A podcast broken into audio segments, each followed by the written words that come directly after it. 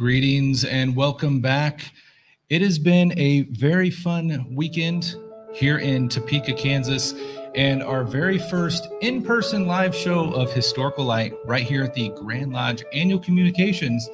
First time ever. Got a live audience with us and uh, quite a chat with a great guest on the show evening. And the first time ever, me and Robert Marshall have done a program in person together. So, really looking forward to the show that we have for you gentlemen this evening. Definitely stick with us and uh, see how this goes right after this on Historical Light. Welcome back to the Historical Light Masonic Podcast, dedicated to illuminate our past and bring our Masonic history to light since 2016.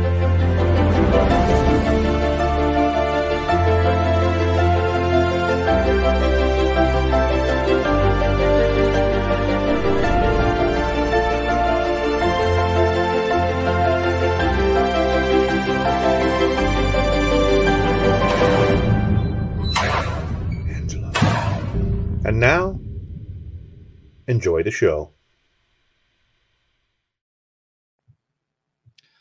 Welcome back to Historical Light. My name is Alex Powers, host and founder. We have with us some special guests this evening, and I want to go through and allow some proper introductions. Co host, Brother Robert Marshall, if you'll uh, properly introduce yourself to our crowd, my brother. Sure. Uh, hello, everybody. Uh, Robert Marshall here, and uh, very happy to be back at the Kansas Grand Lodge session. It is always a fun time, and uh, the guys here are always very hospitable. There is a lot of talk of Southern hospitality, but I can tell you, coming from the South, Kansas does it better than they do. Ooh, interesting. And for the first time ever on Historical Lights, we have a past Grandmaster, Brother Darren Kellerman. My brother, thank you so much here uh, for being here with us this evening and uh, taking time apart from the festivities down the hall. Uh, if you wouldn't mind, give a more formal introduction of yourself to our to our guest this evening. Well, certainly, thank you. My name is Darren Kellerman. I'm a third degree Master Mason. There you have it. That's it. All right. Most worshipful, Darren Kellerman has a scrollable list, but one of the things that I've always uh, admired about him and loved about him is uh, you'll see him even today introduced to the annual communication of Kansas here as you know our our honored past Grand Master. He walks in in a plain white apron and his official name tag that reads Darren Kellerman, third degree Master Mason That's how we roll. pretty fantastic. So we have a great episode for you this evening. Uh, we're going to go through some really cool stuff about. Did he tell you the topic for tonight's show? Just Mhm. didn't You. know? you. you- Oh. yeah, No. Okay. you don't need to know. It's a secret. We're going to throw you under. I- You, I you didn't didn't hear the bus coming? I did not. Being in the green room, I didn't nothing. But before we get into the uh, meat of this evening's show, I do want to give you all a chance to join the team and be a part of Historical Light. And you can do that by supporting the show on Patreon. Historical Light is viewer supported, so you can uh, help us continue our mission. We've been going strong since 2016, bringing you Masonic historical content. And we want to keep doing that and grow and get bigger and better and keep doing the thing, right? So go to historicallight.com slash support and you'll find our information that you can join us on Patreon and you'll get perks for the membership levels you join. You can get special lapel pins and so forth. So we hope that you'll join us there as well. We also want to uh, inform you about Masonicon Kansas. And those of you watched the last few episodes have, have heard this, but we are bringing the Masonicon franchise to Kansas, which is pretty spectacular. It's going to be August 27th this year in the Kansas City area, actually in Prairie Village, Kansas, just on the Kansas side. Uh, and we have an amazing lineup of speakers. Visit MasoniconKansas.com and you can see all of our speakers. Most of their bios have been released, with more to be released each month. And topics are going to be released very soon as well. We have several ticket options on there. The Founders Club will get you the whole day pass plus the uh, exclusive festive board that evening. And there is not very many of those tickets left. So if you want to enjoy all that, definitely get on there today, MasoniconKansas.com. And we'd love to see you right here in Kansas City. It'll also be an opportunity to see both Robert and I in person, both the host of Historical Light once again. With that, brothers, let's talk. I'm going to be there too. Oh man. Okay. I Well, said this episode was about him, and then you forgot he existed 30 Yeah. seconds later. He also forgets I'm a Patreon subscriber. Oh, oh That is no. very true. That is very true. And you can could be too. like him. Join me You as could a be like Patreon subscriber. We can forget you if you will just become a Patreon subscriber. We can forget all about you. How you get the microphone? I don't know how this works. So I just want to point out how awkward this is. I do. You know, you made the joke before this about let's let's turn into Joe Rogan, and I kind of feel like that at this moment Um. because usually I'm in my house in my own little studio, and everyone else is remote, and this is just a whole different atmosphere. But it's pretty cool. But have you is so much tried. DMT, bro? Have you tried it? Not yet. Not yet. Oh, Well, live we'll, is so much fun. we'll, we'll get PD Newman on here. We'll talk about the third degree and how that all ties in, right? yes, we Yeah, could. that's right. All right, so let's see. Let let's get into the topic here about I think the history behind Kansas annual session because Oh, Brother Kellerman, you've had a pretty awesome I, I don't experience. want to talk about that. Okay. I want to talk about what happened today here in Kansas. okay. Well, I was going to work to that. I, I don't care. This focus- is what this is what the news is from here in Kansas. That's true. This was the 166th annual communication for Kansas. You know, every Grand Lodge has that, and every Grand Master does their thing. But and then they they close the session, they go out, and it's great accolades. Yes, But today the Grand Master did something historic, at least in my in my opinion. I agree. I agree. Uh, and I looked on uh, Brother Robert's Facebook page, and he's got a picture of, of Oh, part of what happened today. Um, on the Grand Lodge of Kansas face, uh, YouTube, I think, and Facebook, there's a video from our Grand Master, uh, Michael Stoops. And weirdly, he throws out that term novice, and that's a term that's not used a lot anymore uh, about being a, Ma- Mason novice. And then uh, while the video is playing, uh, the room is completely dark. And it, which is unusual, I think, a little bit. Normally, there's some emergency lighting on, but the room is completely dark. Black. Yeah. And then the lights come back on, and the Grand Master, who was in all his fancy golden regalia, Full tux. full tux, top hat, is completely dressed in white. Um, just the soft clothing of a workman, of a novice workman. Yes, but and not to go into too much detail, but I, I think it's safe to say it wasn't just white. No. No, it, it was a white outfit that uh, any of us that have gone through uh, the journey of Freemasonry will understand, and that outfit, you know, changes throughout that journey, and I, I think it kind of, uh, in a way, had an emblematical side of, I don't want to say a completion, but a next step at least. Yeah, it, it was just very moving, and I found myself apparently there was some pollen in the air uh, as, Yeah. as he came down off the dais. Uh, I found myself with pollen, and and but he was wearing his master's apron. His grandmaster's apron had I don't know where it went, but just to see a brother coming Yeah. down who no longer considered himself elevated to that position of grandmaster was very humbling. back on the level. Yes, and Indeed. to contrast, uh, you know, in traveling, you meet a lot of grandmasters who are not like Darren. Uh, they want to be in the spotlight. Darren is always working behind the scenes. Uh, he's he's as he was saying at the beginning of this, he's a third degree master mason, let alone all the other titles uh, and and roles he is. Patreon subscriber. very well played in Kansas masonry and beyond. Uh, but but if you go and meet a bunch of grandmasters, you're gonna meet a lot of guys who really like being in the spotlight, and that's okay. Definitely. That's that's their vibe. It is. But here's a guy who put himself in darkness, put all of us in darkness. It wasn't about him being in the spotlight.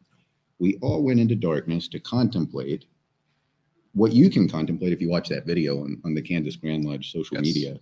Uh, the, the notion of being on the level at a very deep level. And, and when the lights came on, there he was, humbled in novice clothing and, and, and pure white symbolism as he headed out the door a, a perfect human display of, of humility. A hundred percent. And I'm sitting here thinking that you know we actually uh, told a little bit of a fib about it because we, at least I said, the room was completely black, which it wasn't. We had the uh, the three lights going right, They were. and how connecting is that to the beginning of his journey? Very much so. He came uh, out of that darkened Grand East, as it were, and went Yeah. to the light. Yeah. And it was a, what most people I don't think even understand is it had a crazy tie-in. Our our special speaker this morning was Grand Ma- current sitting Grand Master of uh, Kansas Mason's Prince Hall affiliation, Mhm. Terry Winbush. Yeah. And his remarks were about darkness and light and how we can learn from being in the darkness. Okay. So yeah, that that was a fantastic talk he gave. However, that was another aspect uh, that at least I considered historical or notable uh, here in Kansas today. Every time we have an annual grand session, we have dignitaries from all kinds of grand lodges that come. Uh, they all get formally introduced. We give them public grand honors, and they're ushered to their seats. That did not happen entirely today the representatives of the Prince Hall Grand Lodge of Kansas. Well, what, what happened to him, brother Darren? Well, for us, it was something that that I don't think has ever been done on the AF&M Hmm. side of Freemasonry in Kansas.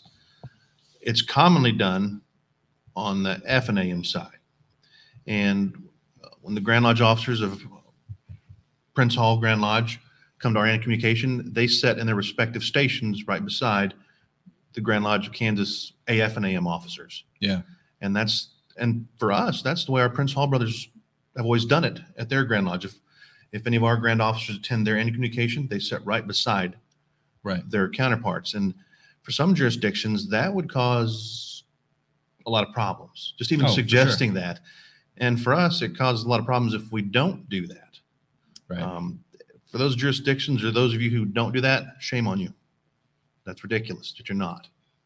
Um, but it was very awesome to have the two Grand Masters of Kansas here today, the two Deputy Grand Masters of Kansas today, and some other I mean, past Grand Master as well. Um, it was it, it's always wonderful because some places they say they have mutual recognition and they recognize each other just a nod of the head. Here we're shaking hands, hugging, eating lunch together. I mean, Yeah. it's it's the real deal here in Kansas. As For it sure. should be. Yeah. and it, it's definitely been a growing trend since I've became a Kansas Mason and kind of, you know, gone through this experience. I, I've seen this growing bond. Uh, obviously, the mutual recognition of Prince Hall here in Kansas happened well before me. Um, but those bonds are still in motion to grow closer and, and bind. And what I saw today, uh, to me, was a huge impact in that. And it, not to get too controversial, because I know guys are out there that that you know go both ways with this. It peeves me. What I saw today was touching because we had the Grand Lodge of Kansas on the same stage. Now, mm-hmm. granted, we have two different jurisdictions, but I've I've had that conversation with guys so much that they're they're pro Prince Hall movement, but they're like, when are we going to get to the point that we do away with the Prince Hall Grand Lodge? Ooh, And they join no, us. no, no, That- no. we, they no. join us. And my my immediate response is, why? Why wouldn't we join them? Give up our history, our legacy.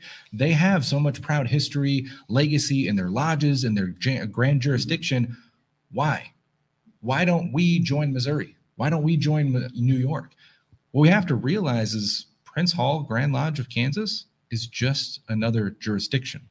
They're I've brothers. I've always imagined that someday I could see there being, in the same way that the ancients and moderns became a united Grand Lodge of Yeah. England, I could absolutely see the, the various jurisdictions in the United States having united Grand Lodges of Prince Hall and uh, Now that I think would be beautiful. Uh, and, and obviously, it would have to be careful. It would have to be done in some sort of way where Sure. what you're talking about, those legacies, uh, the, the history, the identity, uh, is, is kept intact. Sure. And, and but and and you're right. Usually, when people are suggesting that, that's not the sort of thing they have in mind. Right. They want to do Right. away with one and keep the other. That it, Yeah. that just couldn't be done. Yeah, and, and in the United aspect, it's at least not ditching one, but Yeah. merging. Yeah.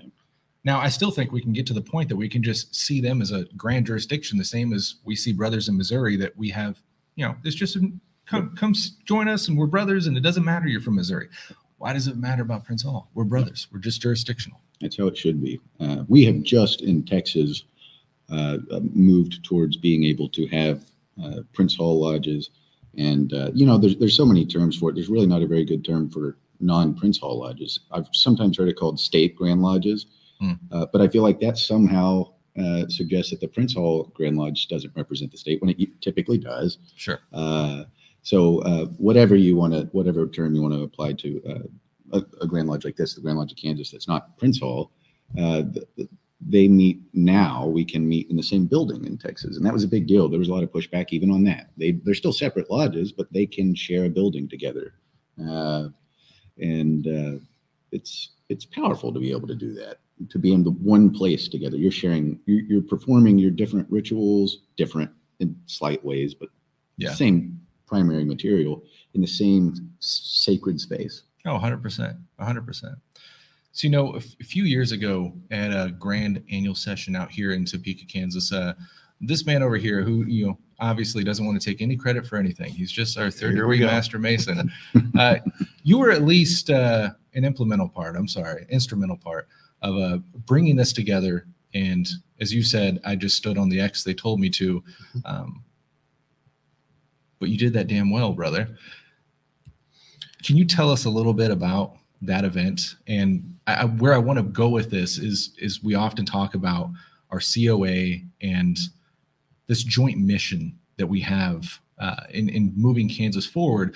But I think these events really play in and show how this you know this history that we saw today was was a part of that. Certainly. Um, again, not a historian, so how I end up on the show, not sure. Um, so you won't hear a lot of dates from uh, me today. but what he's referring to is uh, back in 2016, there was a rededication ceremony, a Masonic rededication ceremony of the, the State House here in Topeka. Um, the history of, of that is like any other state state house, I presume. Um, but the Masons here were involved in the building of the, the Capitol building from the very beginning. Uh, Alex probably has access to those pictures. He refers to them, and uh, I'm sure he's got them available digitally somewhere hidden. Oh yeah, well we'll we'll get them on the uh, on the show notes of the show. But the original cornerstone uh, was made out of spoiled stone, and it, it it broke, and they had to rededicate it. So they did that twice, and then somewhere down the road they did a third dedication ceremony. The problem is, it was nothing but white guys. It didn't represent all the Masons in Kansas. And that's a problem. Um, because they say that the Masons of Kansas dedicated the Capitol building of Kansas. That's not true because there was a group of Masons of Kansas who were totally excluded. Mm, And uh, we had an opportunity to try to make that as right as we could. Right. And again, I was just fortunate to be in the right place at the right time because recognition in Kansas happened way before me. And there's a, a ton of, of Grand Lodge officers on both sides of Freemasonry in Kansas, both sides being Prince Hall affiliated and the AF and AM affiliation Right. and they worked very close together. And so by the time by 2015, we've already been getting along fraternally, officially fraternally, for 20 some years, I believe. Right. And the talk was, we're going to do this. And I'm like, okay, yeah, that sounds like a great idea to me. So it wasn't enough just to have that paper, so to speak. You wanted action to it. Oh, yes, we had to have, I mean, Freemasonry is not about lip service. Definitely. Um, we Like talk that. about you know whether you're making good men better or whatever, but we're supposed to be known by our actions, Yep. and we had to do something. Right. And so it was probably about an 18 month planning to make it all come together. And there's so many people involved. And again, that's all I was. I was just to stand here on an X and, and say this. But there was, for me, the people are instrumental. Um, there was uh, Bob Shively with the Kansas Masonic Foundation here in Kansas. He actually was coordinating with the state legislature to make that happen. So I got to go testify in front of a committee to let us do that. And that was exciting. Um, we even got to meet the governor at some point to have a Kansas Masons Day. And that was a great deal. So the Prince Hall Grand Master and myself got to go meet the governor, and that was not as impressive as I thought it would be. Um, uh, we had more fun standing in line. rarely Yes. are. Uh, but Johnny Eves um, for Prince Hall was instrumental. Tracy Bloom for the Grand Lodge of Kansas. And our the Kansas Grandmaster currently in 2022 here, Michael Stoops, Yeah. was huge. And if I'm correct, he and Johnny Eves, or maybe it was just him, wrote the script for that day. Hmm. I got to pick part of my address that I wrote or that got delivered, but those are the guys that made that whole thing come off. Sure. And there was rehearsals, and it was all great, but it was just so moving because if you look at the pictures, there was no who's going to get top billing or whatever because we both had top billing. And that was a very, that's when our country is starting to go back to some not great times. Mm, Right. And this will be the first time I, I tell this part of it because it's supposed to be a big secret then. And I apologize. If we have to go back and censor it out, we will. Grandmaster Prince Hall at that time is Larry Coleman. And Larry Coleman and Darren Kellerman, one black man, one white man, Mhm. are both both police officers. Hmm. And again, that's not such a big deal. But at the time, the world was starting to turn the other way. And here we are, right around noon, in the middle of America, standing on the very top step of our state capitol, doing the right thing. Yeah. We, it was just amazing. And he gave an oration. Uh, the Prince Hall chaplain gave a beautiful prayer. And the only thing I could link, I think in my head, this sounds like something from Martin Luther King. Mm. It was just ringing out over that the State House Square, and it was just beautiful. Yeah. And for me, I was thinking, I'm part of history. Yeah. This is awesome. And then like, oh, you need to speak now, dear. Oh, so I was kind of the downer for that, but it was very impressive to be there. And as we're looking out, there's no separation of the crowd. There's close to a thousand people staying there, all intermingled. On the steps of the Capitol building, the brothers are intermingled. Yeah. There was no top billing because that would have, yeah. So people say, but Darren, that was you. That was nothing to do with me. The craft demanded that. And when the craft demands, and we're part of the craft, Yeah. because if you're watching your Mason, you're Grand Lodge, and when we as Grand Lodge say this is what we want, those people in the in the big gold suits have to deliver, and that's what we did. We delivered what the people wanted. Definitely, definitely. So first of all, I guess I didn't realize uh, Most Worshipful Coleman was also a police officer. That's That- supposed to not that people was did. the secret you just That's shared. Yeah, So well- we're probably gonna have to go back and censor this whole episode, but because then there there, there could still be people in his jurisdiction, uh, police officers. It can be dangerous. Yeah. and some places not look favorably upon what we were doing. right, right. But the reality is, we didn't care what the profane thought because we're Freemasons and we do what's right. Period. So I want to bring up one more aspect of that, and I I think there's some more today uh, of today's you know event that we can talk about here. But uh, there, well, I want to tell one joke real quick because it, it made me Oh, it made me laugh. For you horribly. followers, you know this is how it's So, gonna be he's a dad, right? right in the middle yeah. of of that, which led to an incredible picture, and uh, many of you may have seen it from that event with so many like. I don't know what the average count of Masons that we get at these events. It, it's it's a fair sized crowd, but that crowd that we had that day was amazing, not just on our side, but also Prince Hall side. And we got this huge group photo, not sectioned off, not blocked, uh, just so intermingled of both Grand Lodges, Kansas Grand Lodge as a whole, all on the steps of the state capitol. It's this monumentous, just impactful moment. We got professional photographers, there's media coverage, and some poor sap just like walks out the main door right in the middle of it. It's like, and just runs back inside, and you hear the door slam. I about lost it. It- Governor Brownback, I think. I, I feel like it's worth saying if you're watching and you might be in a jurisdiction where, where you've had Prince Hall uh, and mutual recognition for a while, maybe it sounds like we're talking about old hat or we're talking about something that that's past news. But but, but we should go ahead and I, I feel like we should. Maybe this isn't official historical. I, I'm going to point out there are still jurisdictions, there are still states in the United States where Yeah. they do not have recognition. Yep. Uh, and four times so far, I have had to uh, uh, deny invitations to uh, give lectures in lodges in those jurisdictions because that's my small way of saying Uh, I don't want to participate in masonry in a place where we cannot have such recognition. Yeah. Uh, so it's it's not a small thing. It's not a uh, dated thing we're talking about. It's a big deal still.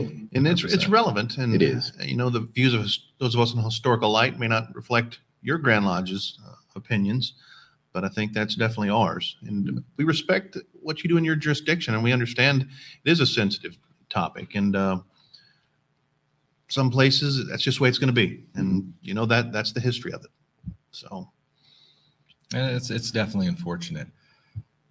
One other factor from that day before we kind of move back to this this event that we're still taking part in today um, involved your father, right? it did. I, I should have brought that down. You should have brought Um, that down.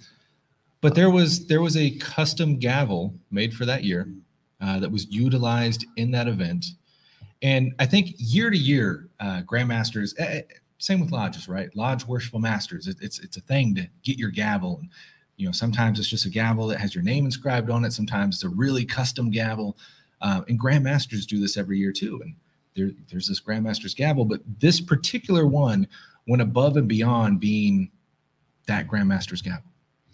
There was a message behind it.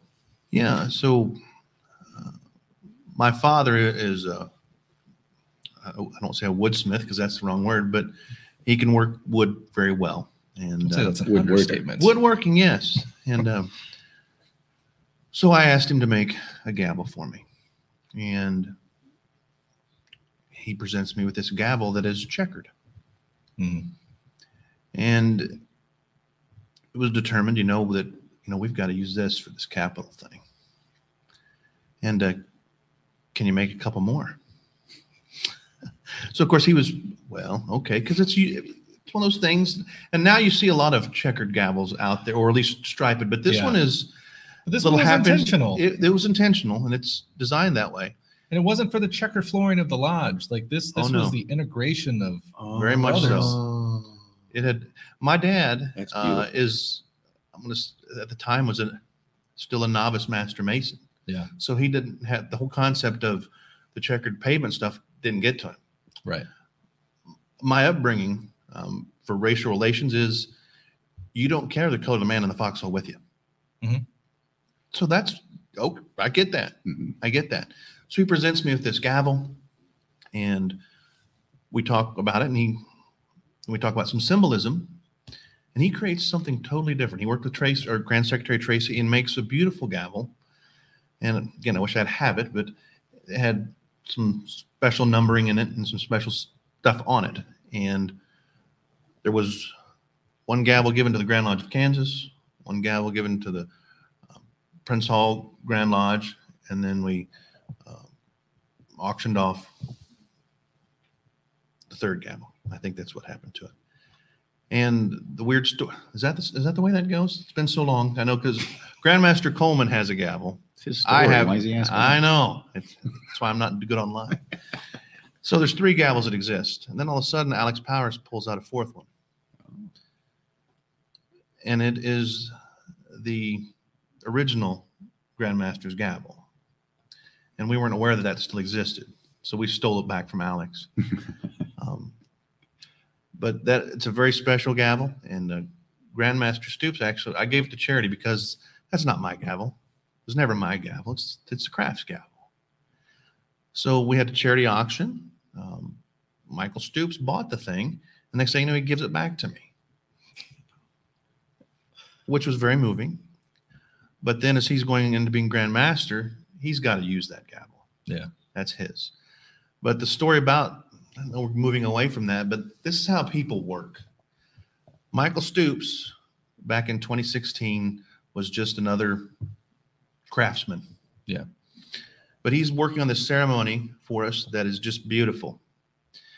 Going to make history, supposedly. We do the ceremony at the Capitol building, and it was a great Kansas day, as it were. The temperature was probably about 50 degrees at the day started, and it was overcast. And as we're doing the ceremony, the temperature dips You're down. killing our Texan. I know. Yeah, yeah, yeah, yeah. I shivered when you the said it. temperature dips down and it starts snowing. The wind started blowing and it started snowing as we're finishing the ceremony. So now it's cold and blustery, just nasty. it's time for everybody to come back to the Grand Lodge venue. And they bust people back here. And there's Grandmaster Coleman and I standing there without a ride. Mm. Huh. Because, you know, you our, our philosophy was, you know, you take care of your guys first. Definitely. Definitely. And um, all of a sudden, here comes Michael Stoops going, you know, Wishful Brothers, I have a vehicle waiting for you. And up pulls this black suburban. It's something like government. I mean, this is like what we see on the History Channel. I mean, this is some cool stuff. I didn't know that's the way it really worked. And just whoop, here comes a driver in a car that I've never seen before. And this is pre Uber. It is pre Uber. so I don't know how this has happened. So we grandmasters get in this car. Michael Stoops shuts the door and is standing there alone. He doesn't have a ride to get back to the hotel. So we invite him, get in the car. And of course, Right. he's like, because a lot of people have this preconception about Grand Lodge officers. It's just Larry and I. We're just Right. two guys. Right. Get in. So he gets in the front seat. And it was weird because he wouldn't turn around and look at us or nothing. And we not saying we were talking about him, but uh, something was up. Sure.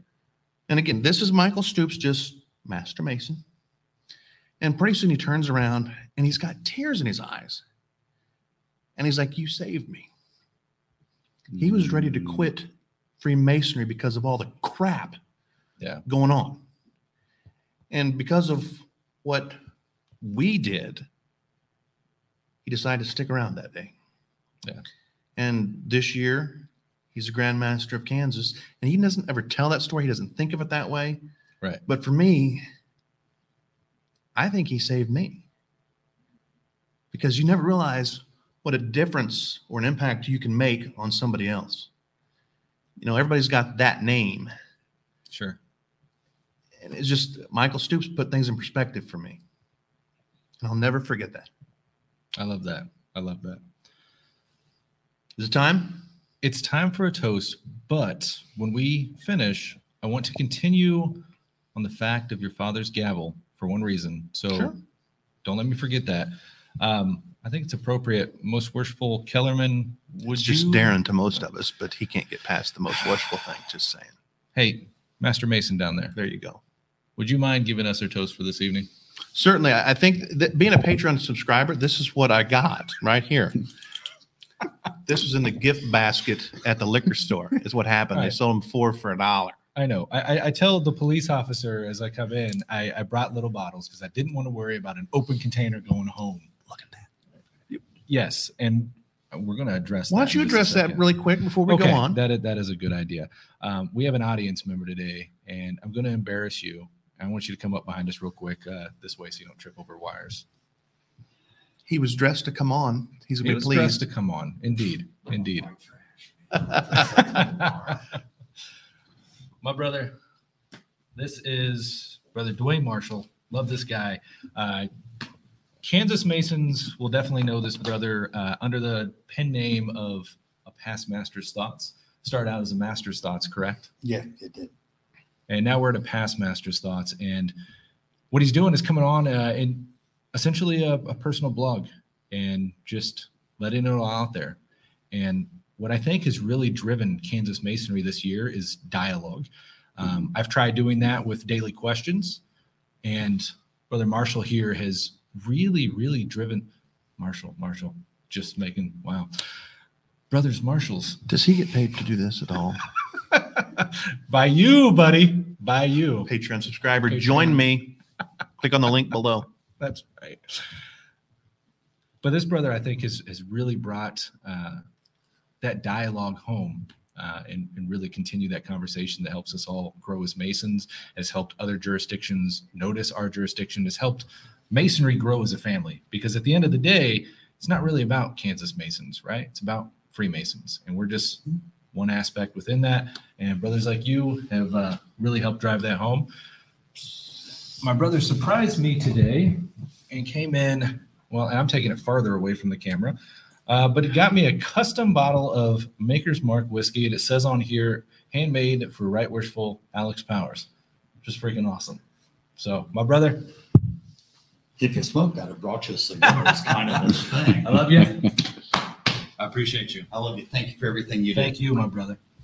Stay right here. Stay right, stay right here. We, there's another bottle here. Robert, hand him that bottle right there. Yeah, get in on some whiskey. Since uh, Oh, wow. Alex isn't going to crack the the uh, I don't know where it went. Uh, the other bottle. Uh, we'll Good just Lord, crack don't- this. That's Don't, weird. don't That just tempt me with a good time. Most worshipful third degree master mason. I, I know it peeves you. That's why I keep using it. Dear leader, supreme overlord. yes. Lord Vader. This is why we don't do this show live very often. So, brothers, eh, this is it's to absent brothers, to together brothers. This is to brothers. Brothers. Brothers. Cheers. Smooth. Now, Brother Powers, I want to, I remember that day at the Capitol. Remember that, I remember that day a lot and it, and it sticks with me. That was my first grand, uh, that was my first grand session. Ah, There are, there are a number of folks that absolutely inspire me. And I think that one of the things that we do in the craft is, is we look at men and aspire to be like them. Um, I've been a part of a number of organizations. Uh, some worked, some didn't. Um, you know, you you you join a lodge, but in the end, you don't join a lodge. You are the lodge. You you become that lodge. And when I went to annual communication, the words that I heard from the podium from this brother here is why I'm here, what, eight, nine years later, uh, doing what I do. And I love you and thank you for that. Thank you for those kind That, words. that spoke to me greatly. Indeed. Thank you so So, much for being no. here, brother. Thank you. Thank you. So, to continue our conversation, coming back to your father's gavel, and the reason I wanted to tie that in, uh, because it's ultimately the the perfect segue uh, to bring us back into today's session or this year's session, um, because that gavel's here. It was used. Uh, Most Worshipful Stoops had two useful gavels up there. Um, one was his famous apple smasher, as it was termed. He- and I, I want to say I actually saw that in that antique store. They found it there in Baldwin. Um, but he went through this antique store and, and saw this, uh, which was labeled literally as an apple smasher. And he's like, no, that is a setting maul. You, brother, get in here. You can't see it on camera, but we've Brother got a Jack. long distance guest coming Why in. no? Okay. That's Yes. perfectly fine, brother. Not a problem. That's not live from Scotland. That's live Scotland here in Kansas. Just saying. Oh, look, look, look at that plaid. There you go. Oh, you'll see that here in a bit. So if you whatever, just hang on or fast forward to a little bit when you see the guy in the plaid coming in. So yeah, most most worshipful Stoops has his giant apple smasher setting maul um, that he has traveled with this entire year. I've seen him use it in many lodges, and it's rightfully sitting on the grand dais in the east today. Um, but behind it, he he used that apple smasher setting maul um, really to call, think, the session Mhm. into place. Did. But I noticed on all the business matters that are driving Kansas Masonry forward, which I thought was hugely uh, appropriate. He used that gavel, the gavel your father made with the intention of bringing together Kansas Masonry. Last year uh, at his installation, uh, he dug back into the archives. This is the historical light Yes. uh, aspect. Because we've all seen the Grand Lodge installations are very common, just Mm. matter of rote. You can see them all over social media and such. But you will never find the 2021 installation of the Grand Lodge of Kansas because that didn't happen because he did it in a tiled session using, uh, I won't say the script, but the the notes and references from 18 whatever it was Yeah. one of the first uh, some of the first grand lodge installations they had and and one of the spots it comes to and we've also experienced this being installed for those who've been installed as master or seen a master installed the master's candidate is presented and they ask him if he's uh, worthy or not Yeah. and unfortunately for brother stoops last year the answer was yeah he's not ready yet he has not been properly instructed and he was basically cast out to receive proper instruction to become Grand Master. For better for worse, the past Grand Masters went with him to give him the education that he needed. And my words of wisdom to him, while irrelevant to, to all of us, I think, but at the end of it, he got presented with that gavel that he had given me long ago. Um, because that has a lot of lessons in it, like so many of our Masonic objects. And to some it's just a piece of wood, pretty or not. Um, to me, it's a very personal uh, thing. Um, but there's a lot of lessons there. And I would say that um, the Grand Master of Kansas this year actually did something this show loves. It dug back into history, and he shared that on another one of your programs. Yeah. And uh, it's been amazing because the craft of Kansas has been kind of like, what the heck are you doing? Well, he's doing what we should have been doing all along because we did it back when we formed the damn Grand Lodge of Kansas.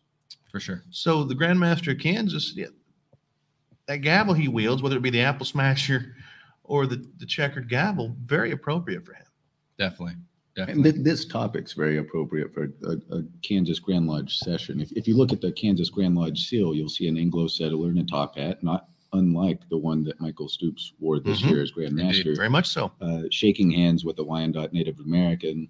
Uh, and that's that's that's part of the story of how Masonry came into Kansas was a native uh, a group of Native Americans and a group of Anglo settlers coming together to form some of the first lodges. Indeed. More history, at least for Kansas anyway, and for a lot of Grand Lodges. Grandmaster Stoops, uh, Michael, I guess I like he's he's kind of like somebody we know. There was a picture on the Grand Lodge page yesterday. Um, it's funny because I'll and I'll tell you why because he was really crazy angry when he saw it. But at the Grand Lodge of Kansas this year, we had seven volumes of Sacred Law sitting on the altar, and some guys came in like, "What in the world is going on there?" Yeah. We, ha- we haven't seen that on a Grand Lodge since, No, since that I've been around. that does not happen. I've seen it happen at, at the World Conference of Masonic Lodges, and it happens here and there. Maybe there's uh, the Gita here or, or Torah along with the King James version of the Bible, but we had all seven books on the altar of the Grand Lodge of Kansas today. Mhm. And yesterday, uh, Grandmaster Stoops took a picture and posted that. What he didn't realize is, son, he's going to be so happy I mentioned it here, is somebody not knowing how some of those books work. They turned it around so it can be read Mhm. from left to right. Yep. Had it correctly oriented. So, that. uh, so it had be turned back around. Um, but again, very impressive because you walk in and see it, and he's got an old rusty, actual working craftsman's square Yes. and draftsman's compasses. But talk about amazingly powerful. Mhm. I mean, some places you put uh, a book that's not written in English on that altar, and there's going to be some huge problems. I've seen it. I've seen I've seen problems with that in Texas. At our lodge, we have, uh, gosh, at least a dozen different holy books in our library for for the purpose of initiating men on on the book that's appropriate. And uh, there were other lodges who just heard about it happening at another lodge and and raised hell over it. And we were like, eh, we don't care. It's our lodge, so you do what you want at yours. Uh, it, it's it's it's a beautiful beautiful image of masonry to Yes. see those books on an altar. I think the Grand Lodge of Utah was the first place I saw it, and uh, Yeah. uh, but but I mean, seeing it today at a Grand Lodge session, it's it's really special, and and it holds true to what we say Freemasonry is or isn't in both Yes. cases. Definitely. Well, because it drives home that that aspect of of brotherhood because it's not about my religion or your religion. It's about us. Freemasonry is spiritual. Mm. We open up in the presence of God. We work in the presence of God. We have a holy altar before us. That should be represented. Re- regardless Yes. of what each man's concept of that is. Indeed. And I'm, my home lodge in Waco, it's it is a religious capital of the world, one particular kind of religion and a particular denomination within that religion. And yet, at the Masonic Lodge in Waco that is older than the city of Waco, just like the Grand Lodge of Kansas is older than the state of Kansas. Indeed. We have a Muslim, we have Christians, we have a Jew, we have a Taoist, we've had a Wiccan. Uh, I mean, all kinds of people, but that doesn't really pertain to Masonry. Uh, and uh, it, it's it's a beautiful thing to see people of different backgrounds come together. You know, if you advertise this right, Alex, this could get a lot of views. Just saying. We've talked about the relationship between different Grand Lodges and now religion. That's true. That's true. And we pretty much said we don't care Yeah. because we all meet on the level. All we and need to it- add now is crap some politics matters. and women. Yes. Speaking of women, okay, and I know Alex and Robert have talked about co-masonry and stuff before, whether it's on this or some other shows sure, they do. yeah. But the reality is, um, during the pandemic and such, and even for this show here today, as we come to you live, there is a woman involved, and she's a very big part of the show. And I don't know if she's been on before. And now she's panicking because I'm going to ask her to come up She has. but but she's huge to this show and to everything that Alex and Robert do. She is kind of the glue that sometimes holds this the whole thing together. I and she agree. made to sure everything was packed in, in the vehicle. And she is dressed in a her get up here. Don't come Stunning. back there. Join us, Yvette. This who kind of makes the show go. And she wants you to be a Patreon subscriber. She That's wants what she you. does. So Alex is going to tell her thank you now and how beautiful she is and how grateful he is to her. So this is historic for us, calling him For out. all you do. I love you. Love you too. So for everyone that uh that may find this show on your different groups that you follow, all that sharing, all that promotion is this lady behind the scenes, uh, relentlessly and devotedly every single episode. Uh, she's always there for us. So I appreciate you. Director of the show. Yeah, We'll get you a Yeah, I name like tag. that. We'll get I you like a name that. tag. that, that's accurate. He doesn't have her name tag. How this show survives. Well, budgets, budgets. We need more Patreon subscribers so we can afford that woman to pay. Uh, Please. name tag. Please, for just ten dollars a month, you can provide this lovely lady with a name badge of her very own. ten recognizing That's her. a level. I didn't know it was ten dollars. I pay A lot more than that. Not for grandmasters. So the thing is, as a Patreon subscriber, and this has turned into a commercial that everybody's tuning out probably. the thing is, as a Patreon subscriber, you can help control the direction of the show, and Did I get put that in there? get guests not like me on here. And it is on there, but he never asked for my opinion. But shows like this are awesome because you get to hear all, all sorts of different views. And sometimes the live shows like this do go off the rails, but you can skip ahead, skip back. Did they really say that? Yeah. Yeah.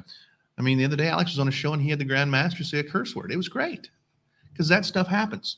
We did, yeah. They'd have brought Um, him on charges if it happened in yeah. Texas. Yeah. and then the Grand Master references on a Grand Lodge broadcast the name of the show, and he got it wrong, but at least, but he watches the show. That's cool. And he's mentioned it several times in the places he goes. So the Grand Master of Kansas and several past Grand Masters, me as well, watch the show.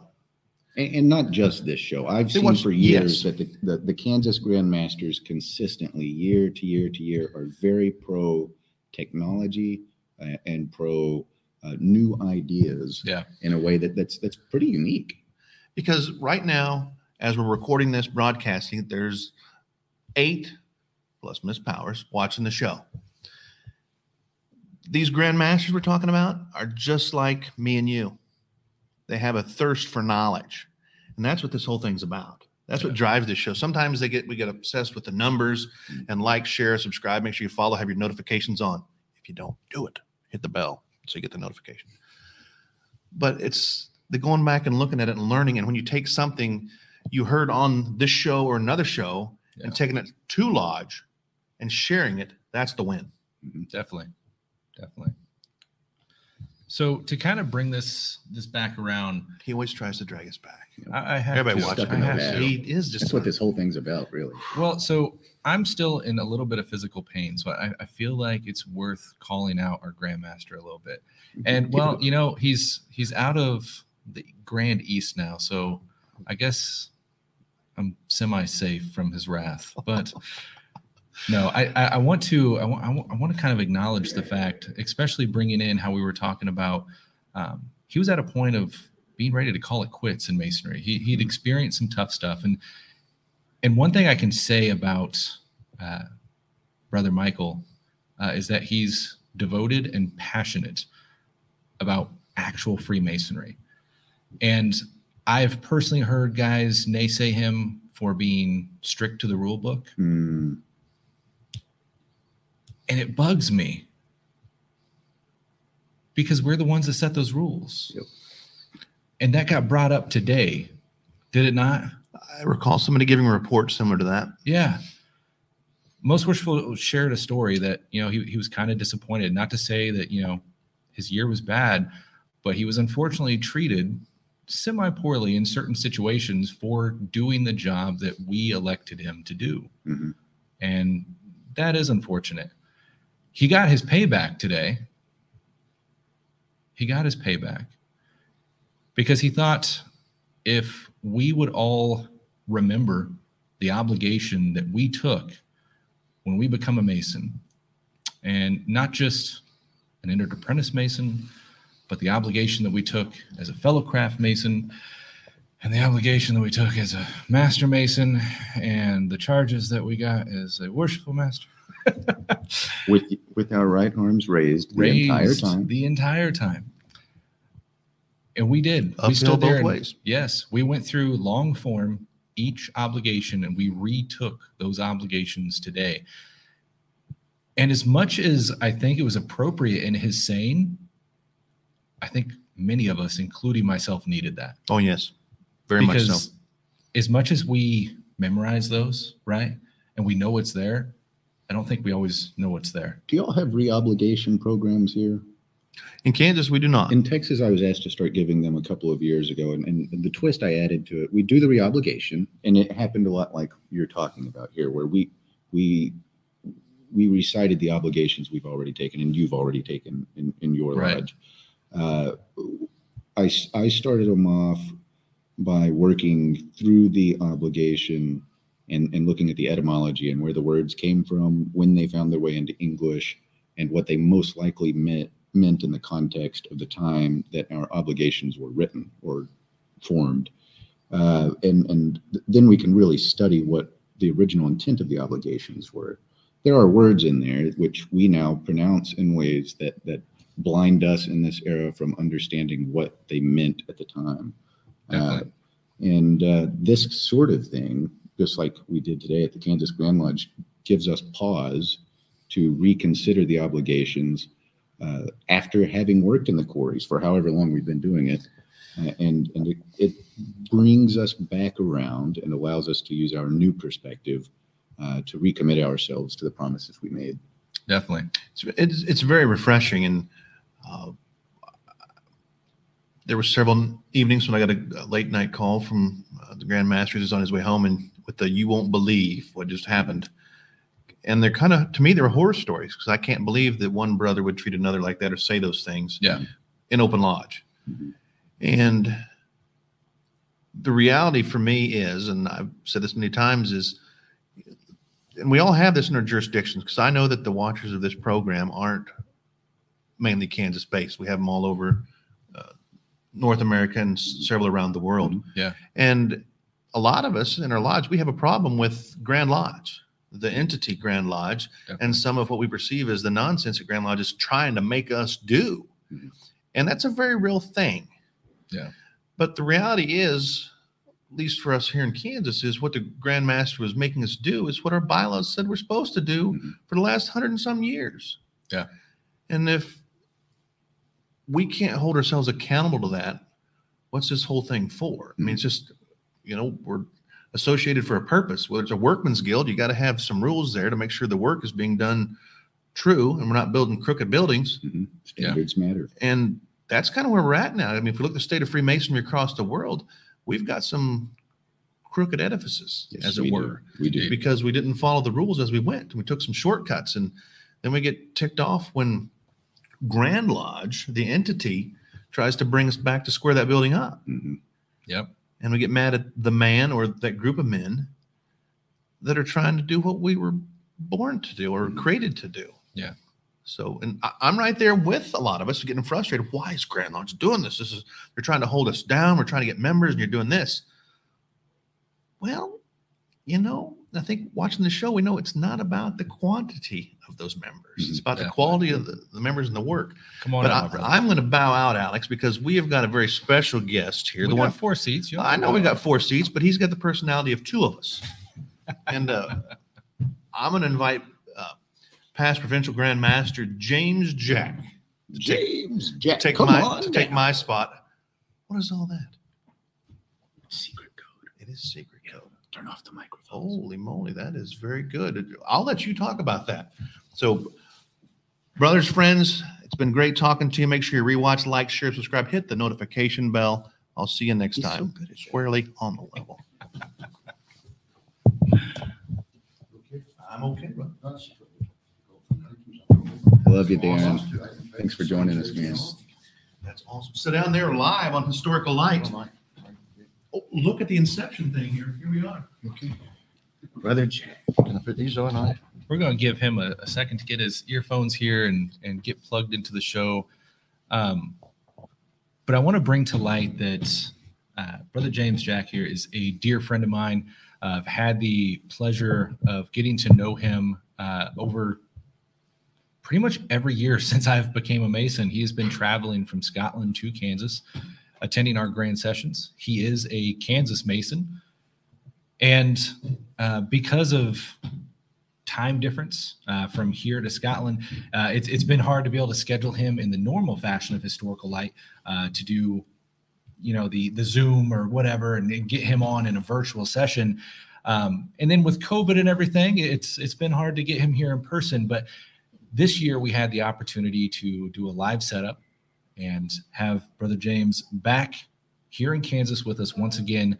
Uh, getting through the the hefty part of COVID and joining us in person. And my brother, I'm so thankful and so pleased to have you on for Historical Light, my brother. So well, thank it's you. Great to be here, Alex. And I thank you very much for the for the invitation. We it's are- also good to be with my other good friend Robert uh, from Texas. I love you, Um, James. it's It's good to see you again. I- Great to be in such to see you. knowledgeable company, brother. Definitely. Well, I, I want to give you the opportunity, if you wouldn't mind, to to more formally introduce yourself and, and let the viewers know just who you are. Um, well, I'm Jim Jack. Uh, I've come from uh, Uddingston in Scotland, um, which is about just outside Glasgow, maybe about seven miles from Glasgow, um, near Hamilton. Uh, born in the area, lived in the area uh, all my life, and um, joined the lodge in Uddingston, uh, Lodge St Bride uh, 579 under the Grand Lodge of Scotland in 1974. First in office, maybe in about 1975, year after that, worked up through the offices and um, became Right Worshipful Mastery, uh, Lodge St Bride in 1980. Um, after coming off the, the chair uh, as, as master, uh, went in as treasurer, and I was treasurer in the, in the lodge off and on for maybe about 15 years. Wow. Um, provincial Grand Lodge, we've got a different structure from America, um, although you've got uh, district deputy Grand Masters. Yeah. We have provinces in Scotland, and we have about 36 provinces covering the, covering the whole country.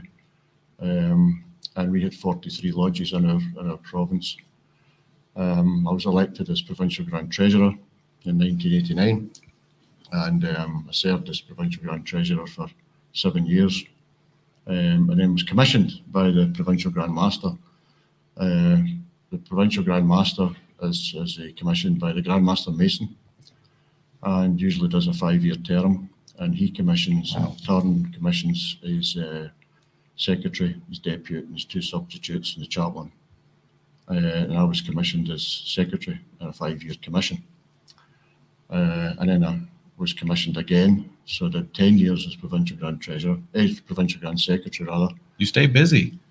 And then uh, I stood for election as provincial grand master, and I was installed as provincial grand master in 2006 and served for five years uh, to 2011. In Grand Lodge, um, I was in, elected to Grand Committee. Our, our committee is elected from the floor of the lodge, and that's a difficult vote. Um, so in about 19, 1991, 1992, I was elected to Grand Committee, and I've been in Grand Committee ever since. Um, I was elected at the, the Grand Office, and I've been moving up slowly through the offices.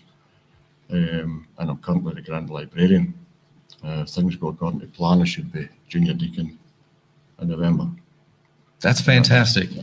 So, brother, what is it that originally got you to have interest in this thing we call Freemasonry? What, what sealed that deal for you to want to join? I think it was um, I think it was family ties. Okay. Um, nearly everyone, every everyone in my family was um, was a Mason. Do Scotsmen have to be initiated, or are you born as an I think we're born. Okay. I think we're, I think we're born into the craft. Um, my both my grandfathers were members of Lodge St Bride, uh, and my, my father was actually a member of Lodge St Enoch, uh, twelve eighty eight, which is another lodge in it was like meeting in Uddingston in those days. Um, and I, I joined the lodge. Uh, my wife's father was a mason, and, and uh, he was a member of Hamilton two three three. So virtually everyone in the family uh, was a mason. That's fantastic. So you get into this journey, and, and obviously you've you've been through so many of these positions that has really giving you the opportunity to grow in masonry and, and meet so many. You've been traveling to Kansas since at least when I became a mason. What it, what is it that originally brought you here? Well, that's a that, that, that's a good story, and I always believe that things were meant to be.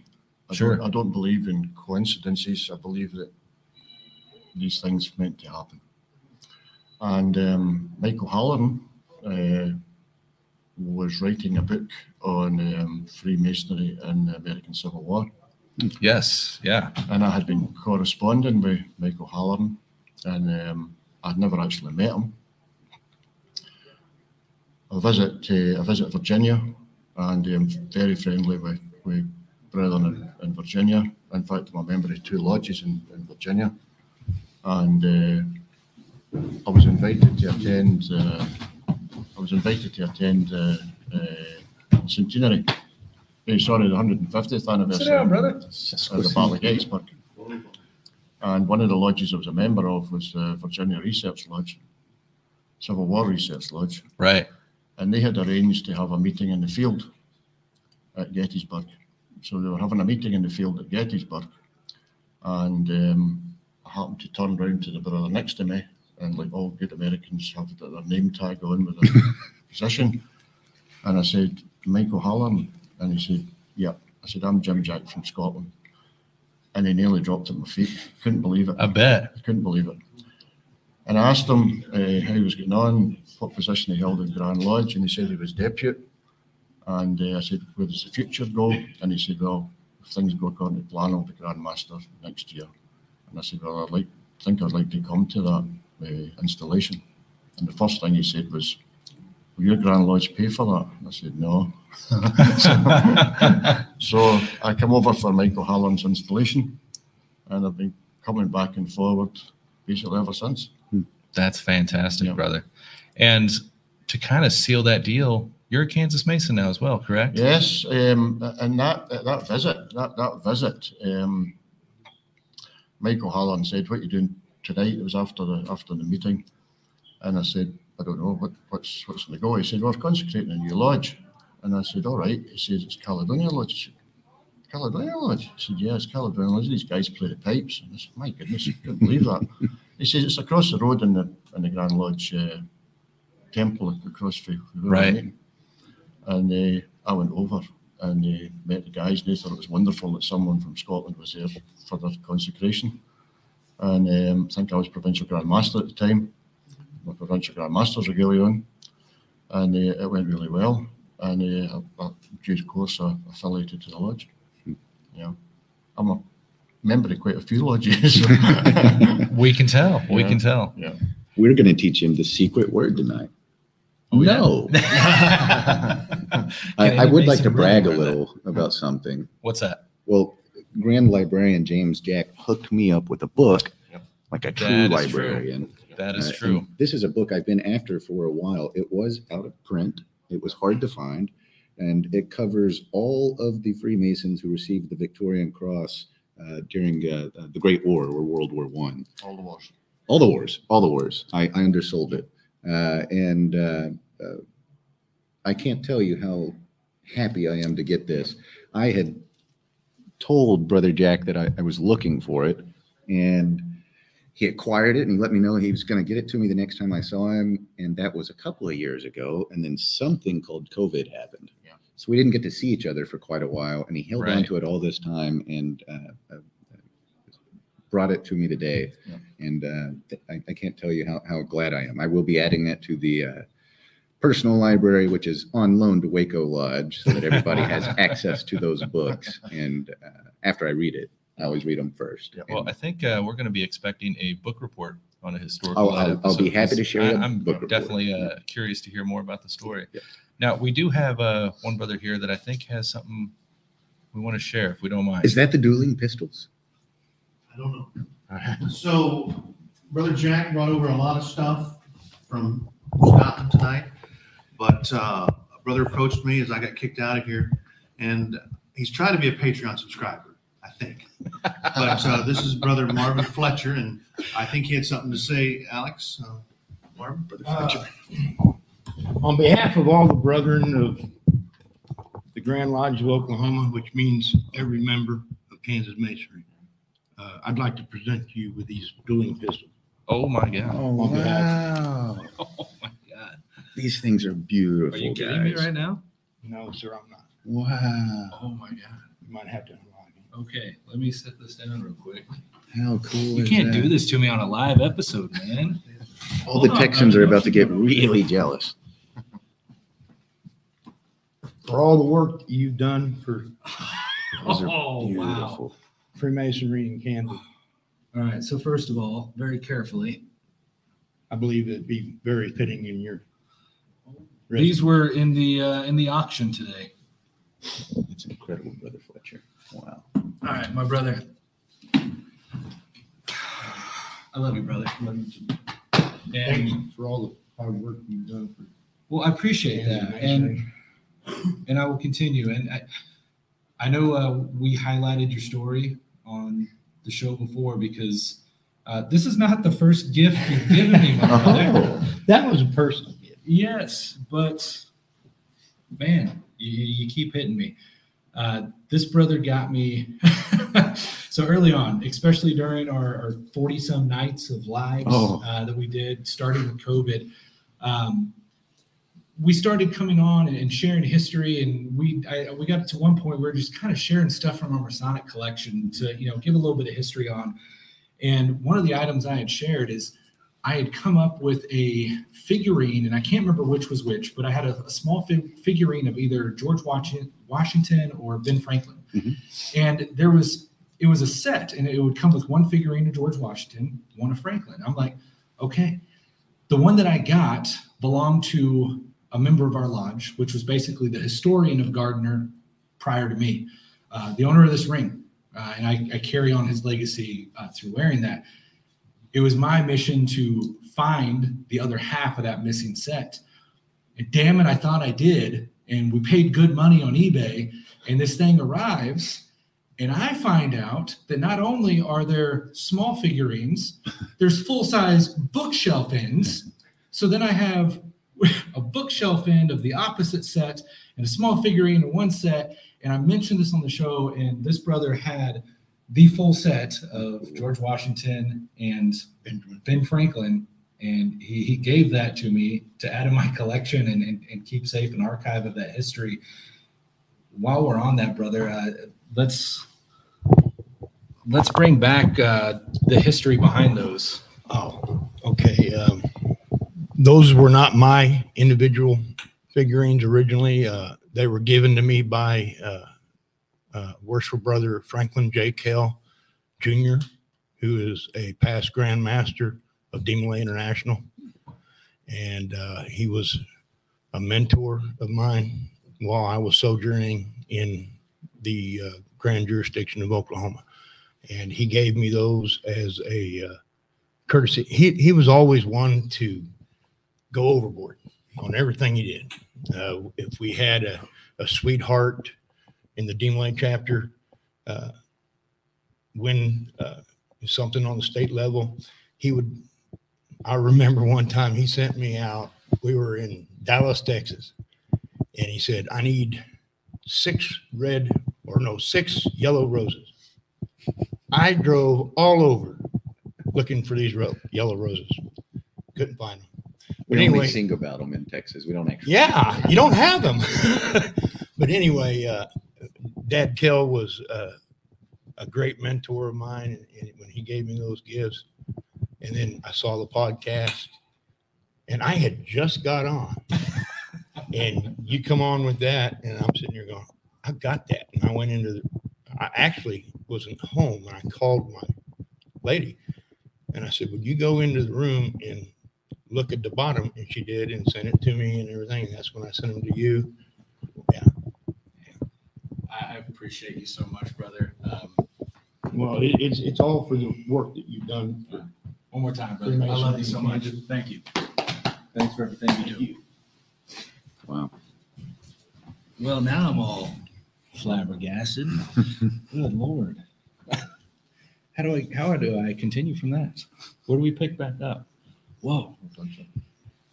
So, so brother James, Yes. You're Kansas Mason. You're here again.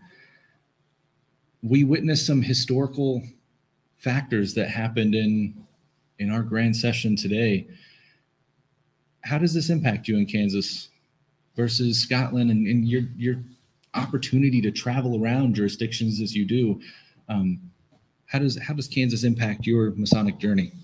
find um, that's one of the one of the beauties of Freemasonry is, Yeah. uh, is the difference between different uh, jurisdictions, difference between different grand lodges, and more so even in Scotland.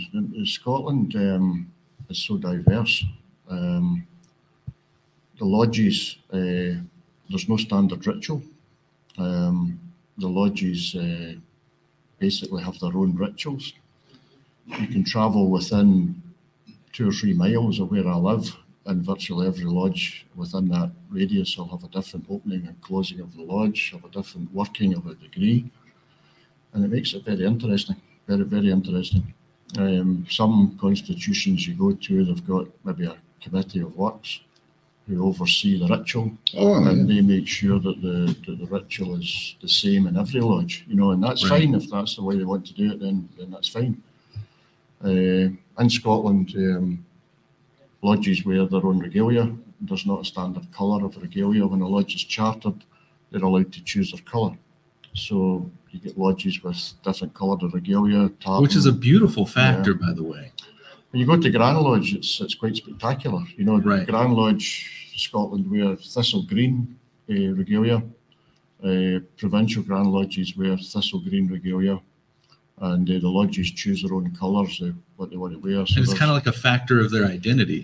it's it's some of the some of the tartans especially you know Yeah. like I'm thinking of Lodge Buchanan wear Buchanan Mhm. tartan Yeah. um, and it's quite distinct so you can immediately identify the brethren from the lodges you get to know the colours and you get to know the combinations of colours and who- Right. who they are um, but I think Freemasonry is so so diverse in, in how they apply it but they, they, they stick to the, the fundamentals um, which we all know and they're all fundamentals are common no matter what constitution you're in Right. Right. um, but the the actual application might might differ, and that's that's what makes it makes it really good. Definitely. Makes it interesting.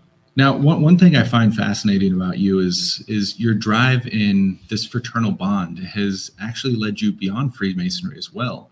And to tie that into the historical aspect that we touch here, um, you shared with me last time you were in Kansas that uh, you had joined another fraternal society uh, that shares a lot of common symbolism with Freemasonry, and that was the Gardeners, Yes. correct? Yes.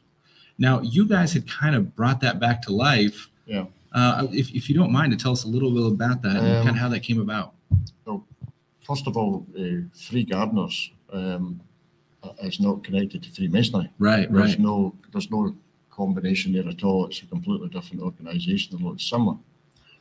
And in Scotland um, and in, in other parts of the world, um, Free Gardeners was was huge. Really, I mean, at, at one time there were more Free Gardeners lodges in Scotland than there were Masonic lodges. Is that right? Yeah. But what happened was um, Grand Lodge of Scotland, the Masonic Grand Lodge of Scotland, um, basically stuck to its principles um, one Grand Lodge governed all Masonic lodges in the country, Okay. and it was well regulated. Um, Free Gardeners lodges were a mishmash. You had uh, maybe five Grand Lodges: the Western Grand Lodge, the Eastern Grand Lodge, the you know St Andrew's Grand Lodge. You had about five different Grand Lodges all operating, and they weren't in specific areas. They crossed crossed over, um, and that just didn't quite work. There were a couple of attempts to try and amalgamate them into one Grand Lodge, but it, it didn't really work. Free Gardeners were more or less a, a well, they were a friendly society. So what, what you did was, unlike Freemasonry, um, you paid money uh, on a regular basis, and they covered funeral costs. The lodge would cover funeral Right, costs. right. If you were injured at your work, it would it would cover you know benefits to, to keep you going. Um, and then um, after the after the Second World War finished, um, the National Health Service came in, uh, in in the United Kingdom. Not only the National Health Service, but um, other benefits came in nationally, government sponsored nationally. So um, virtually everything that the free gardeners and other societies, shepherds and, and other societies, foresters were were providing, were all of a sudden government funded, and you paid your contribution from your wages. Right. So your contributions were coming off from source. A lot of people couldn't pay twice. There were no point in paying twice, and because you were you had to pay by law your Sure. contribution off your wages, then a lot of the gardeners' lodges went to the wall. And um, the last gardeners' lodge uh, closed in about I think it was 1956 and that was a that was an organisation whose early minutes go back to 1640 Hmm. in Haddington. Um, but overseas in, in, in South Africa, Caribbean, um, gardeners' lodges had been established there in Australia, and um, they were still in existence. And at that particular time, I think it was early 80s, um, there was a, a revival to try and try and revive this this Scottish um, order. And a group of gardeners came to Scotland on holiday and they, they had a meeting and they, they, they resurrected a, a gardener's lodge. And um, it, it kind of blossomed from there. It started as a preservation society because what happened was that you used to get donations to your Masonic lodge, Okay. but they weren't Masonic. They were gardeners' jewels, they were gardeners' regalia, Yeah. and it was really they were of historical importance. Banners, huge, huge banners, Right. um, and they were they were um, historically important, and um, the the they were literally being thrown out. So there was they, they started this preservation society to try and try and record and, and maintain the items that were that were basically being given given to the, the Masonic lodges Right. and um, we've been really successful in that. We've got a good collection of of uh, aprons and and uh, regalia going back, you know, a couple hundred years. That's amazing. Um, so it's been it's been good. Uh, as far as the the, the, the organisation goes, there's, there's no Grand Lodge at this time that we know of, and we're an independent lodge. If um, we sponsored other lodges, but we sponsor them in the understanding that we're not acting as a Grand Lodge, we're just helping them to Sure. get established. Um, ritual, I could argue that the Free Gardeners ritual is older than Masonic ritual. Really? Yeah, because um, That's an interesting statement. Masonic ritual really takes its origins from the building at King Solomon's Temple. Yeah. Free Gardener's ritual takes its origins from the Garden of Eden. And the Lord took Adam, the Lord took Adam and put him in the garden to tend it and to keep it. So Adam was the first gardener. Wow. So free gardenery predates Masonic ritual. Wow. And you can't really argue because it's in the Bible. Can't argue with that, can The you? confidence of a Scotsman. I know, right? I know, right?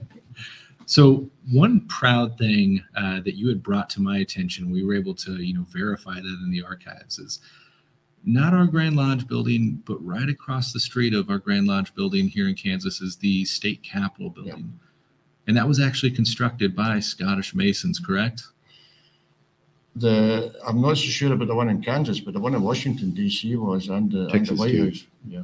Te- yeah, Texas had Scottish Masons working on it. Yeah. Yeah. The one in, the, the, the, one that's interesting, I don't know about the, the, the, the one in, Topeka or the, but I, I certainly know that, um, the, the White House Mhm. and I think possibly the, the, the, the Capitol building in Washington as well was built by Scots Masons.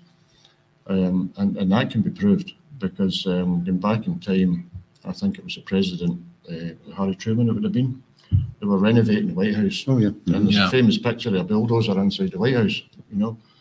And um, Harry Truman um, was in looking at the building work and came across these stones uh, that were all marked the Mason's marks. Right. And he asked for them all to be put to the side.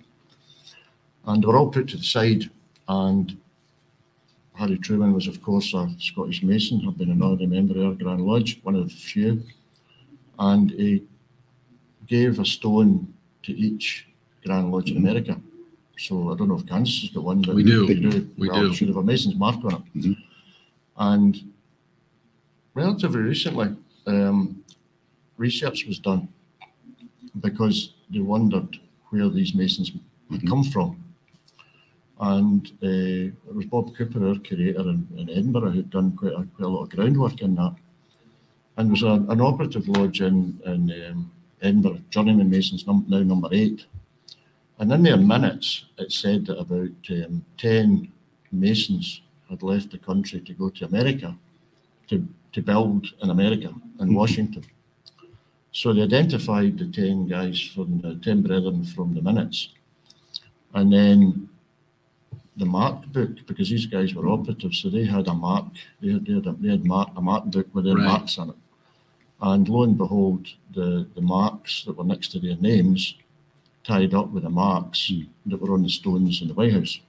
That's fantastic. So they, they could actually identify the name of the, the name of the brother Oh, cool. who cut the stone.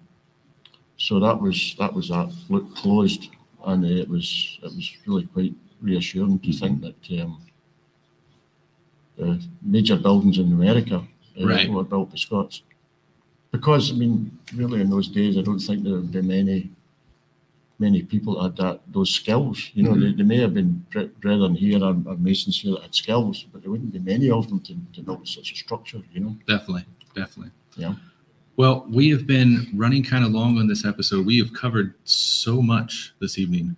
Uh, history from Well, you had Brother Kellerman on, so that would take Well, up more than half of it. would I know he was he was very proud to be on the show and uh, and, and be a, a sponsor of the show as well, as you pointed out. But we've covered so much this evening, and brother, I, I've I've been dying to sit down and have this chat with you for years now. I'm thrilled that you're back here in person Yeah. and able to sit down It's with us. to, it's good to be back after after such a such a long time. Brother Robert, I want to throw you on the spot. What hard hitting last questions we got for Brother James here? Hard hitting last Yeah, questions get 'em, for brother. get 'em. Okay, I'll- okay. I'll, give him one. I'll give you one, I'll give you but one. it's not going to hit you hard. Uh, Is there a Grand Master of Texas buried in Scotland? yes, of course there is. Of course there is. Yeah. Uh, And I know where he's buried. gosh.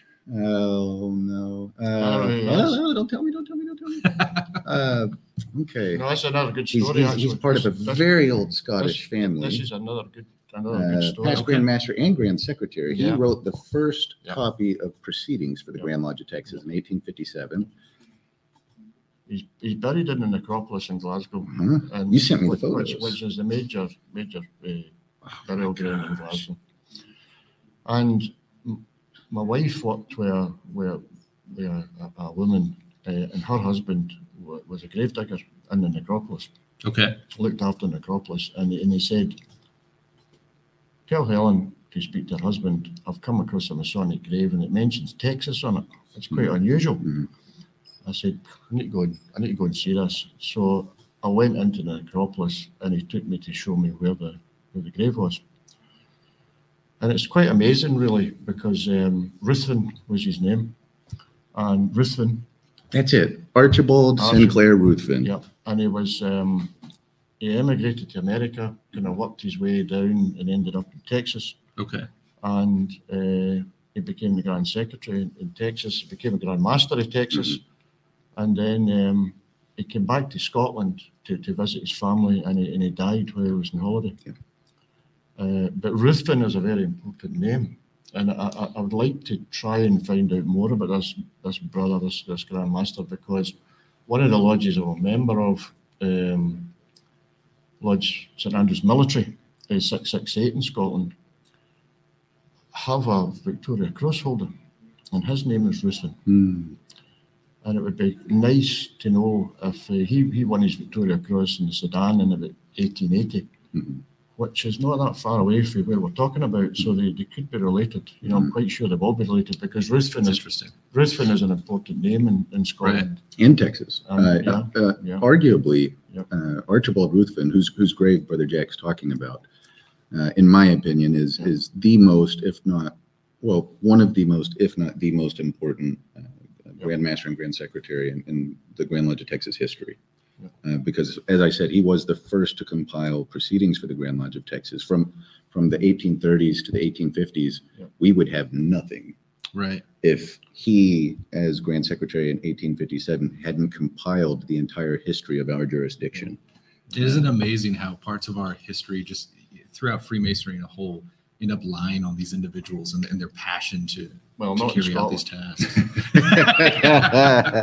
Because in Scotland, Scotland's always the anomaly. in Scotland, um, we go back to the Shaw statutes. Yeah. Mhm, yeah. Go back to William the Shaw. Shaw, go back to the Shaw statutes. William Shaw. There's one or two people in here have been at his grave in, in Fairland. Mhm. And um, William Shaw, when he wrote the statutes, which was really um, the first attempt to kind of organise Freemasonry and, or Masonry on a, on a national scale, insisted that one of his one of his statutes was that Masons recorded what they did at the meetings, Mhm. record record who they initiated into the lodge, record what was happening in the lodge, and recorded what they were doing.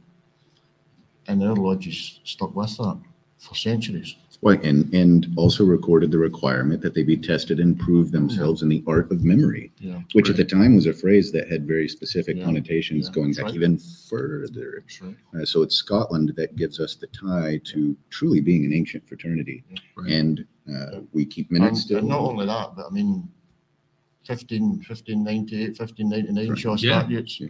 we've got lodges that I've got a continuous minute back to those days. Yeah. Well, yeah. There And is minutes that's- from 1599. And that's Correct. because um, Is that Shaw Kilwinning? insisted. Is that Mother Kilwinning? No, that's another, that's for another discussion. I'm a member of Mother Kilwinning. Yeah, yeah, yeah. It's uh, the Lodge, Lodge of Edinburgh. I've got Yeah, a minute, okay. a minute right, back to that's right. 1599. Mother Kilwinning's were destroyed in a fire, but relatively recently, um, they've picked up a, a fragment of a minute from Oh, really? the from the, the National uh, Museum, Wow. Which were in. I think it was in Lord Loudon. The Earl of Loudon was um, landowner, and he was uh, master of Kilwinning. And in his personal records was a, a fragment of a minute Sure. which took him took him right into um, the period, and I think it was dated about 1601, 1602. Oh, wow. So that, that minute took Kilwinning, proved that Kilwinning was there at the same time as as uh, Lodge of Edinburgh. And That's beautiful. One or two other ones. Yeah. So, brother, as, as we wrap up here, what do you want brothers to know about Scotland and Masonry? What do you want, Scott? Well, I want them to know that we're there. There you go. Scotland, uh, Scotland's got a, a wealth of Masonic history. There's, there's absolutely no doubt about that. I was talking to, to Robert earlier on about that book, Mhm. and um, things just pop into your head. And um, I said, you know, the guy that wrote that book, Granville Angell, when I was provincial Grand Master, I asked him to come up from London and, and do a, a dinner talk for charity uh, on the Victoria Cross, uh, Masons and that held the Victoria Cross. Right. And I was talking to, to Granville, and I said, you know, Granville, what do you think of this book? And he said, well, I said, it's been a, it's really been a, a labour of love. He said, but I'm really now at the end. And he says, we've covered all the bases. We've got them all. And I said, all right, that's fine. He says, there's only one guy, he said, that um, we're not sure about. We don't know his name, but he's in Lanarkshire somewhere. He's a Victoria Cross holder. I can give you a list of names, but we don't know what lodge he was in. We don't even know if he was in the lodge. I said, okay, Lanarkshire's my province. What was his, what, the, what are the names you've got? So I went away. There's about four, four lodges, five lodges met in that area. Three we discounted right away because they were after the, they were formed after the First World War. So we were Right. down to two lodges. And I went through to Edinburgh and I said I wanted to see the, the record books for uh, around about 1900, maybe to about 1920. Started looking through the record books, and lo and behold, here he is in the record book because his name, he joined just after the end of the First World War, and his name uh, was Carmichael VC. So he was confirmed a Victoria Cross holder, and a member of that lodge. Okay. Grand Secretary, I asked the Grand Secretary to write a letter to confirm that, which he did. Granville came up for the talk, did the talk on the Victoria Cross holders, and I said, that's great. I'd just like to read this letter for the Grand Secretary. And I read the letter out for the Grand Secretary saying that Carmichael was identified as a Victoria Cross holder and a member of this lodge. And Granville just went to pieces. He said, This is really like the Holy Grail. We found another Masonic Victoria Cross holder. He Right. says it's, unheard of. And he'll burn that book. That's And he won his Victoria Cross just to finish off. A very brave deed. You don't get Victoria Crosses for nothing. Uh, First World War, German hand grenade came into his trench and no time to react, you know, maybe about five seconds before it exploded. So they wiped out the whole squad. He took his helmet off, put it in a hand grenade and stood on top of it. Wow. And it blew him out of the trench. How intense is But he that? saved the, he saved his men round about. So there you are. Well, I'm, I'm afraid you have set our brother Robert up here for quite the task because, hey, man, you, you brought this book on the show. You made him bring it all the way from Scotland. Mhm. So now we are expecting uh, an episode on Historical Light uh, covering this book. So get cramming, and we're, we're looking forward to, to learning all about it. Brother James, I want to Hope- personally thank you so Hopefully, much. hopefully the next time I'm here, I'll bring another book because my son Stuart has been writing the book for five years. Taking him five years, and it's at the printers now. Is that right? Yeah, and it's um, it's the history of Lodge uh, seven nine, Lodge and Bride five seven nine in the First World War. So he has identified about ninety of our members who fought in the First World War, and six six of them died. Um, and he's researched all that, researched all their family, researched all their background, Right. and it's at the printers now. So next time I come over, he may well get another book. Looking forward to it, brother. Brother James, Yeah, thank you thank so you very much. much. for having me on. It's Thank you for coming. Delighted. Robert, you take care. Good to see you. Brother Robert, it's been a pleasure doing Historical Light in person with you. We'll have Yeah. to do this again and uh, find another opportunity to bring Historical Light to a live venue. With that, everyone, I want to thank you so much for joining in live and uh, for continue to, continuing to support the show. Obviously, remember you can always go to the website and support us through Patreon to keep growing and bringing you bigger and better content. Until next time, stay on the level. Thank you for everything. We'll see you guys soon. Thank you.